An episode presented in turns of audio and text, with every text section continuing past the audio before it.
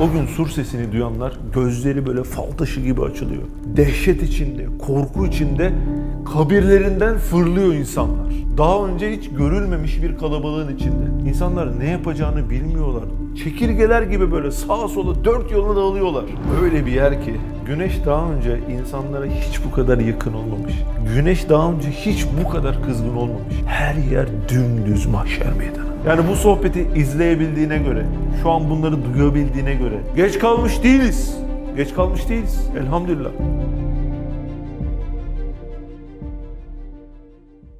Gidiyoruz ama geri dönüşü olmayan bir yolculuk. Peki bu mahşer yolculuğunda yani öldükten sonra hepimizin başına gelecek olan bu yolculukta tek tek başımıza gelecek olan şeyler nedir? Bunları konuşalım istedim. Nedir? Yani mahşer deyince aklımıza ne gelecek? Kıyamet kopmuş. Artık dünyanın üzerinde bir tane bile canlı kalmamış. Herkes ölmüş ve öldükten sonra hesap vermek için bir yerde toplanacağız. İşte buraya mahşer meydanı diyoruz. Düşünsenize ya 105 milyar insandan bahsediliyor. İlk insandan bugüne kadar. 105 milyardan fazla insan mahşer meydanında Hayal edemiyorum yani böyle hani 50 bin kişi bir stadyum dolusu insan dediğinde böyle çok kalabalık geliyor değil mi insana? 105 milyar insanın bir arada olduğu bir kalabalık. Medeni insandan bedevi insana kadar her insanın da ayrı ayrı bir hikayesi var ya. İşte bütün insanlar orada. Hesap vereceğiz. Artık herkesin bir derdi var. Mahşer meydanındayız. İsrafil aleyhisselam ilk kez sura üflemiş, yer ile gök birbirine karışarak kıyamet kopmuş. Ve melekler dahil bütün canlılar gözlerini bu aleme kapatıyorlar. Artık bildiğimiz manada bir dünya yok. Artık hiçbir şey eskisi gibi değil. Bambaşka bir aleme doğru kapı açıyoruz. Allah İsrafil aleyhisselamı yeniden diriltiyor. İkinci kez sura üflemesini emrediyor. Ve Kehf suresi 99. ayette belirtilen artık sura üflenmiştir. Bu suretle hepsini mahşerde toplamışızdır. O gün sur sesini duyanlar gözleri böyle fal taşı gibi açılıyor. Yanımızda iki melek var. Birisi amellerimize şahitlik etmek için bizimle. Diğeri bizi mahşer alanına götürmekle görevli. İki tane melek var. Allah'a isyan etmekten sakınan müminlerin yüzleri parlak. Sevinçli bir halde yürüyorlar. Yani bu korku, dehşet herkes için değil. Allah'ın e, razı olduğu kullar öyle yüzleri parlak bir şekilde yürüyorlar. Hatta bineklere bindiriyorlar, bineklerle götürüyorlar. Hani yolculuğun daha kolay olduğunu ifade etmek için. Ama bir de Kur'an'dan yüz çevirenler var. İnandığı gibi yaşamayanlar var. Allah affetsin belki de birçoğumuzun geçmiş hayatı. Eğer Allah razı olmadıysa bizden işte korku, işte dehşet ve yüzüstü sürünerek kimisi de ateş azabında zorla mahşer meydanına götürülüyorlar. İşte şimdi geldik, yürüdük, yürüdük, yürüdük, mahşer meydanındayız. Her yer alabildiğince kalabalık, 100 milyardan fazla insan bir arada korku içinde, dehşet içinde. Kiminin yüzleri parlıyor, kimileri korkudan artık ne yapacağını şaşırmış telaştan. Hemen kendimizi düşünüyoruz arkadaşlar. Hani ben o meydanda nasıl olacağım? Telaş içinde, işte sürünerek oraya giden acılar, korkular, dehşetler içinde mi olacağım? Yoksa Allah'ın razı ettiği, sevinç içinde, geçmişi temiz, tövbelerini yapmış, rıza dairesinde yaşamış, onun rahatlığıyla duran bir insan mı olacaksın? Herhalde böyle bir durumda hani ne yapardın diye düşün. Herhalde şunu yapardın. Sevdiklerini arardın. Ya annem nerede, babam nerede, çocuklarım nerede, dostlarım, arkadaşlarım nerede diye hemen onları arardın belki o kalabalığın içinde. İnsan hayatı boyunca hep birilerini kendine örnek alır. Onun giydikleri, onun yaptıklarını yapmak istersin. Hayatında böyle rol model olarak belirlediğin birisi vardır. İşte arkadaşlar dünyada kiminle beraber olduysan, kimin sözünü dinlediysen, kimi takip ettiysen mahşer günü de onu arayacaksın. Eğer yoldan sapmış ve günahkar insanların arkasından gittiysen arkadaşların olur değil mi? Hayırsız arkadaşları. Onların peşinden gittiysen onları bulduğun vakit diyeceksin ki onlara biz sizi dünyadayken takip ettik. Siz ne dediyseniz onları yaptık. Hadi şimdi ne yapmamız lazım söyleyin sorusunu duyunca onlar oradan hızlı bir şekilde uzaklaşacaklar sizden. Bırak sevdiklerini aramayı sevdiklerinden kaçıyor. Çünkü tek dert ne biliyor musun? Tek dert günahlar. O gün aklındaki tek soru şu. Ya günahlar, o girdiğim o günahlar beni cehenneme götürürse bu kalabalığın içinde ya ben de cehenneme giden güruhlardan olursam diye artık bunun telaşına düşmüşsün. Bakara suresi 167. ayette o kötü dürtülere uyanlar şöyle derler. Ah keşke bir daha dünyaya geri gitmemiz mümkün olsaydı da. Şimdi onların bizden uzaklaştıkları gibi biz de onlardan uzaklaşsaydık. Yani dünyadayken biz de onlardan uzaklaşsaydık. Yani işte insan öyle bir moda geçiyor o anda. Kur'an'da Rabbimiz buyuruyor. Günahkar kimse ister ki o günün azabından kurtulabilmek için oğullarını, hanımını, kardeşini, kendisini koruyup barındıran bütün ailesini ve yeryüzünde kim varsa hepsini fidye olarak versin de tek kendini kurtarsın. Yani bu dünyada kimi takip ettiğin, kimi rol model olarak kendini belirlediğin de önemli. Kendi sonunu bilenler istemeye istemeye de olsa kavurucu sıcaktan kurtulmak için ne istiyorlar? Bu an bitsin artık. Yani şu güneşin altındaki kavrulduğumuz olay bitsin. Artık hesabımızı verelim istiyorlar. O anın gelmesini istiyorlar. Hesaplaşma tabii bir türlü başlamayınca bir grup peygamberlere gitmeye karar verecek. Hadiste anlatılıyor bu mesele. Hesaplaşmanın başlaması için Allah'a dua etmelerini isteyip şefaat talep edecekler. İşte önce ne yapacaklar? İlk babamız Hazreti Adem Aleyhisselam'a gidecekler. Amaçları ne? Artık bu azap bitsin, hesabımızı verelim. Bize şefaat edilsin diye bir grup insan Nuh Aleyhisselam'a gidecek daha sonra Adem Aleyhisselam'dan sonra. Sonra Hazreti İbrahim Aleyhisselam, sonra Hazreti Musa Aleyhisselam'a, sonra Hazreti İsa Aleyhisselam'a her bir peygamber diğer bir peygambere yönlendiriyor. En sonunda Hazreti İsa Aleyhisselam da peygamberimiz Hazreti Muhammed Aleyhisselatü Vesselam'a yönlendirecek. Çünkü biliyorsunuz peygamberimiz Aleyhisselatü Vesselam'ın özel dua hakkı vardı ve o özel dua hakkını ümmeti için ahirete bırakmıştı. İşte o şefaat. Übey bin Halef diyordu. Eline böyle bir kemiği, çürümüş kemiği alıp Peygamberimiz Aleyhisselatü Vesselam'la alay edercesine çürümüş kemikleri kim diriltecek diyordu ya. Daha sonra ayet gelmişti Yasin suresinde. De ki onları ilk başta kim yaratmış ise o diriltecek. O yaratmanın her türlüsünü bilir diyordu Yasin suresinde. Dehşet içinde, korku içinde kabirlerinden fırlıyor insanlar. Daha önce hiç görülmemiş bir kalabalığın içinde. İnsanlar ne yapacağını bilmiyorlar. Çekirgeler gibi böyle sağa sola dört yoluna dağılıyorlar. Ve kendilerini çağırana doğru insanlar koşmaya başlıyorlar. Lütfen hayal edin. 105 milyardan fazla insan hareket halinde, dehşet halinde, korku halinde. Her yer insan dolu. Herkes yalan ayak ve anadan doğma çıplak bir şekilde. Bunu söyleyince ya nasıl çıplak ya? Nasıl olacak bu iş? Ya kardeşim o gün öyle büyük bir derdin var ki. Yani şuradan mesela oluk oluk kan aksa, burası da böyle ciddi manada kaşınsa. Bu kan karşısında ben bunu hatırlar mıyım? Ben buna bakar mıyım? İşte o gün de insanların o kadar büyük derdi var ki. Hesap vakti yaklaşmış. İnsanların günahları var. Bunlar affolunacak mı? Cennete mi gideceğim? Cehenneme mi gideceğim? Ne olacak bu kalıbı? Öyle büyük bir derdi var ki insanların. O dehşet halinde insanlar birbirlerine dönüp bakmıyorlar bile. İnsanlar sıcaktan kavrulacak. Herkes günahının ölçüsünde. Kimi topuklarına, kimi dizlerine, kimi omuzuna kadar tere gömülecek. Böyle bir ortam. Böyle sıcak bir ortamda insan en çok neyi arzular?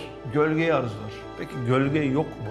Var, gölge var. Rabbine kulluk edenler, Rabbine kulluk ederek büyüyen gençler, kalbi mescitlerde atan genç kardeşlerimiz veya yaşlılar fark etmez. Yani kısacası Allah'ı razı eden, memnun olan, yapma dediklerini yapmayan, yap dediklerini yapan, yapma dediklerini yaptıktan sonra tövbe edip, istiğfar edip, pişman olan, yüreğinde şurada kor alevi hissedenler. İşte arkadaşlar Allah'ı razı edenler için orada o kadar güzel bir gölge var ki. O güneşin ısısından, o güneşin azabından tamamen kurtulacaklar. Ferah içinde, rahatlık içinde, gölgede mahşer meydanında vakit geçirecekler. Ve sen de, ben de o meydanda olacağız. Çok bir vakit de yok. Kıyamet alametlerinin neredeyse tamamına yakını çıkmış. Kıyamet yakın.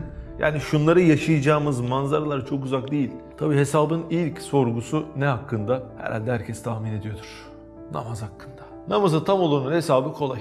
Hani o dehşet, korku, acı, güneş böyle değil. Ama namazı olmayanın, namazı sallamayanın, namazı kolayca kazaya bırakıp ne var ya diyen insanın tabi Allah da affetmezse çok zor ve sıkıntılı bir mahşer yolculuğu var. Allah'ın huzuruna çıktığımız zaman şimdi sayacağım şeylere benzer bazı sorularla karşılaşacağız. Ömrünü nerede tükettin? Hepimiz şu anda nefsimizi alalım, üzerimize bir alalım. Soruyorum sana kardeşim, kendime de soruyorum. Ömrünü nerede tükettin? İlmini nerede kullandın? Ve onunla ne ameller işledin? Malını nereden kazandın? Ve malını nereye kullandın? Gençliğini nerede harcadın? Bu sorularla muhatap olunca acaba ne cevap vereceğiz? Bir düşünelim samimi olarak. İşte bu cevaplar çok önemli. Zaten orada sorulan sorular hani böyle yalan söyleme, tevil yapma böyle bir şey yok.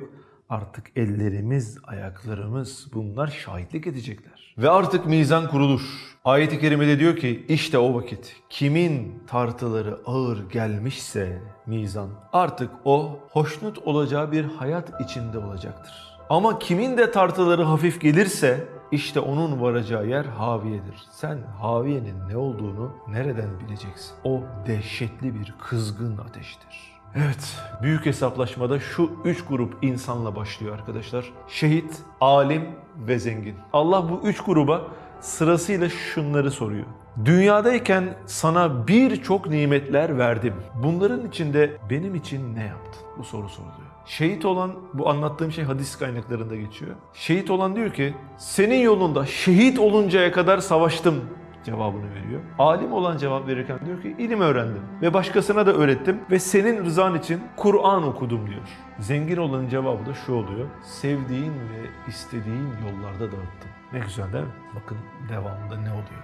Bu cevaplar üzerine üçü de cehenneme atılacak diyor hadis kaynaklarında. Allah Allah yani nasıl olur ya? Biri Allah yolunda şehit oluncaya kadar savaşıyor. Biri ilim öğreniyor, Kur'an-ı Kerim okuyor. Biri diyor ben zengin oldum ama diyor bunları diyor dağıttım diyor. Üç grup da cehenneme atılacak diyor. Tabii bütün zenginler, bütün işte alimler için değil. Bir grup insandan bahsediyor orada. Burada bir ders var. Cenab-ı Allah üçünün de yalan söylediklerini bildirip şehit olanın cesur desinler diye bunu yaptığını, alim olanın alim desinler diye, Kur'an'ı güzel okuyor desinler diye bunu yaptığını, zengin olanınsa cömert desinler diye yaptığını, zaten bu sözlerin de dünyada onlar için söylendiğini bildirecek. Yani zengin cömert istiyordu, o cömert dendi. Bildirecek. Ya buradan ne çıkıyor? Hani Bediüzzaman Hazretleri'nin bir sözü var ya Risale-i Nur'da. Bir zerre ihlaslı amel, Allah rızası için olan amel, batmanlarla ihlaslı olmayan amelden üstündür, müreccahtır diyor ya. Buradan bu çıkıyor. Yani şehit oldun, Allah rızası için değil, geçmiş olsun. Ya ben fakiri fukarayı doyuruyorum, Allah rızası için yapmadın. Geçmiş olsun insanlar cömert desinler diye. Hava atmak için sen bunu yaptın. Geçmiş olsun istediğin kadar para dağıt. Anlatabiliyor muyum? Buradan da bu çıkıyor. Yani bizi kurtaracak olan şey ne? Amellerimizi Allah rızası için bu niyetle yapıyor olmamız. Ve beklenen an geldi. Artık hesaplaşma vakti. Kurulan büyük mahkemede kimin en küçük bir haksızlığa uğradığı, kimin işte hakkı gasp edilmiş, kimin hakkı var artık hardal tanesi kadar bile kimsenin kimseye hakkının geçmeyeceği adaletli bir gün başlıyor. Büyük mahkeme öncesi tabii herkes tek saf olarak dizildiğinde hemen şunu hatırlayabilirsin. Ha, hesap vakti geldi. Tek saf diziliyor insanlar. Sağ tarafta bütün güzelliğiyle, ihtişamıyla cennet var. Sağ tarafta. Düşünsenize yani dünyada ona benzer bir güzellik yok. Hadiste belirtiliyor ya Efendimiz Aleyhisselatü Vesselam cennet nasıl bir yer? Ne göz görmüş, ne kulak işitmiş, ne kalbi beşere hutur etmiş. Yani insanın hayaline bile gelmeyecek bir güzellik sağ tarafta bütün ihtişamıyla gözüküyor. Sol tarafta ne var? Az çok tahmin edersiniz. Sol tarafta da bütün dehşet ve korkusuyla cehennem kurulmuş. Önce kafirleri içine almak için yerinde duramayan bir cehennem düşünün. Büyük bir ürperti var orada. Büyük bir korku var orada. Cehennem var sol tarafta. Şimdi önemli bir soru var. Amel defterin sağından mı verilecek, solundan mı verilecek? Şu anda böyle bir derdin var. Amelinin sağından verilmesi iyiye delalet ederken solundan verilmesi de kötüye delalet ediyor. Hani İsra suresi 14. ayette diyor ya amel defterini oku denilecek insana. Yani amel defterin ne? İşte yaptıkların artık orada yazıyor. Yani ne kadar cürmün, suçun varsa veya güzelliğin varsa artık amel defterini oku deniliyor. Ya çok hakikaten garip şeyler, dehşetli şeyler. Evet Kehf suresinde diyor ki 49. ayet. Kitap ortaya konmuştur. Suçluların onda yazılı olanlardan korkmuş olduklarını görürsün. Vay halimize derler. Bu nasıl kitapmış? Küçük büyük hiçbir şey bırakmaksızın hepsini sayıp dökmüş. Böylece onlar yaptıklarını karşılarında bulmuşlardır. Senin Rabbin hiç kimseye zulmetmez. Hesaplar bittikten sonra cehennemin üzerinde cennete uzanan bir köprü kurulacak. Herhalde o köprünün ismini hepimiz biliyoruz. Nedir o? Sırat Köprüsü'dür. Hani deriz ya kıldan ince kılıçtan keskin diye. İşte Sırat Köprüsü kimileri için öyleyken yani zorlu bir köprüyken kimileri içinse bir meydan kadar geniş bir köprü. Tamamen Allah'ı razı edip edemediğimize bağlı olarak sırattan geçiş zorluğumuz ve kolaylığımız tahakkuk ediyor arkadaşlar. İşte razı edemediğimiz durumlardaysa senelerce sürecek bir yolculuk düşünün.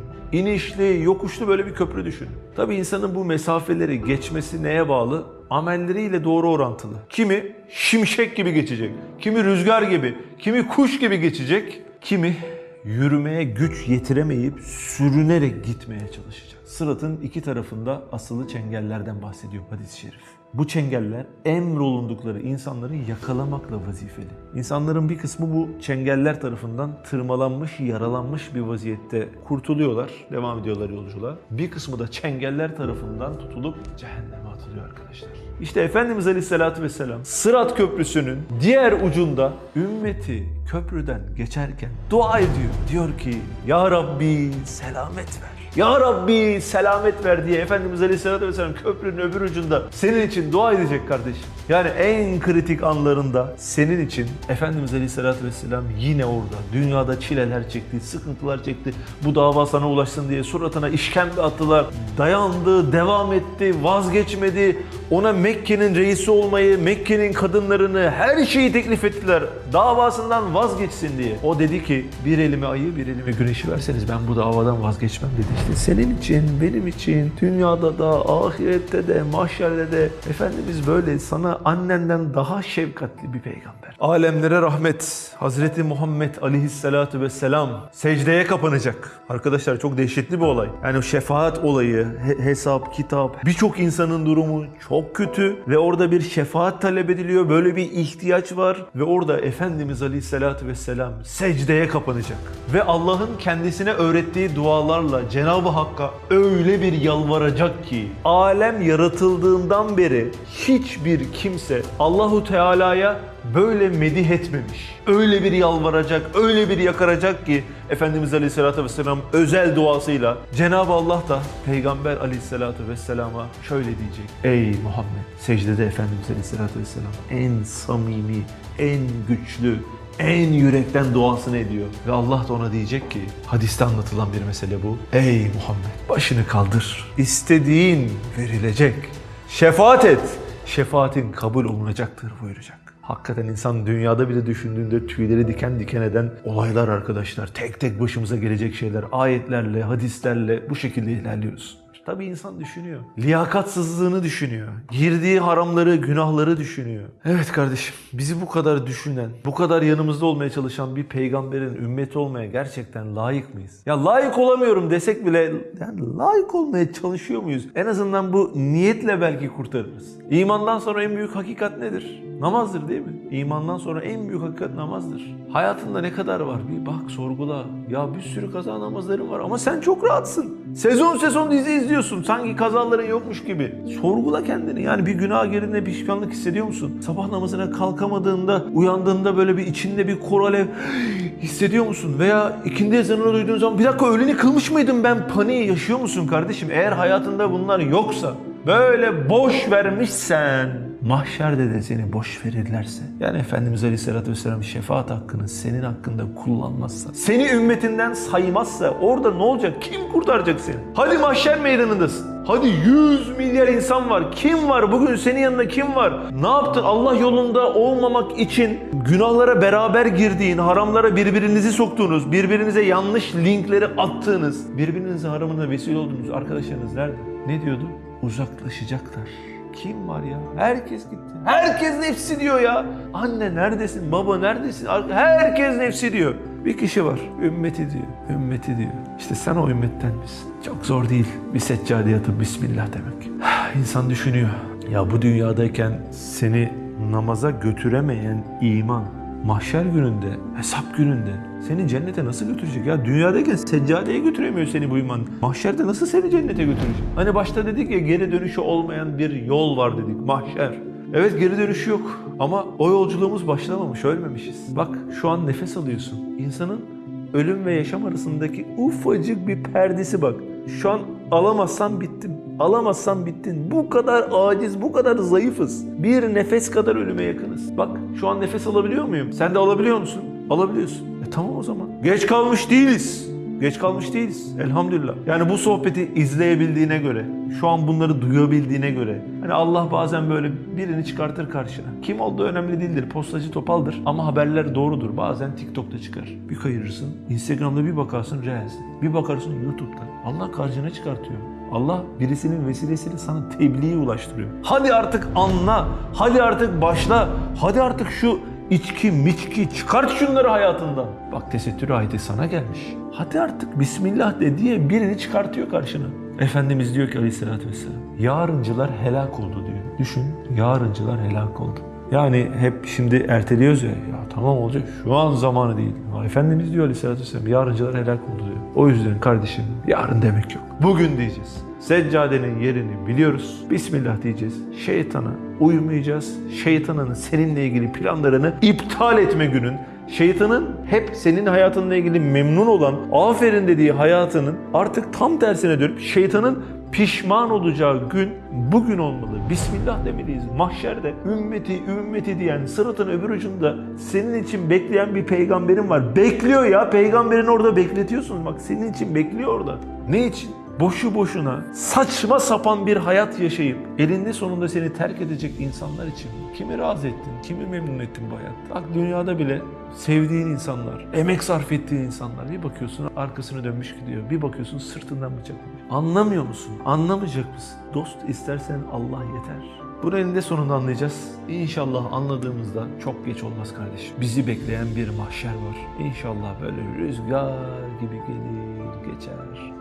Gözümüzü açarız. Cennetül Firdevs'te Efendimiz Aleyhisselatü Vesselam'la vakit geçireceğimiz, güzel, doyamayacağımız, muhteşem, tarifi yapılamayan o cennete inşallah gireriz kardeşim. Peki Allah rızası için Efendimiz Aleyhisselatü Vesselam bu için El Fatiha ve Selam.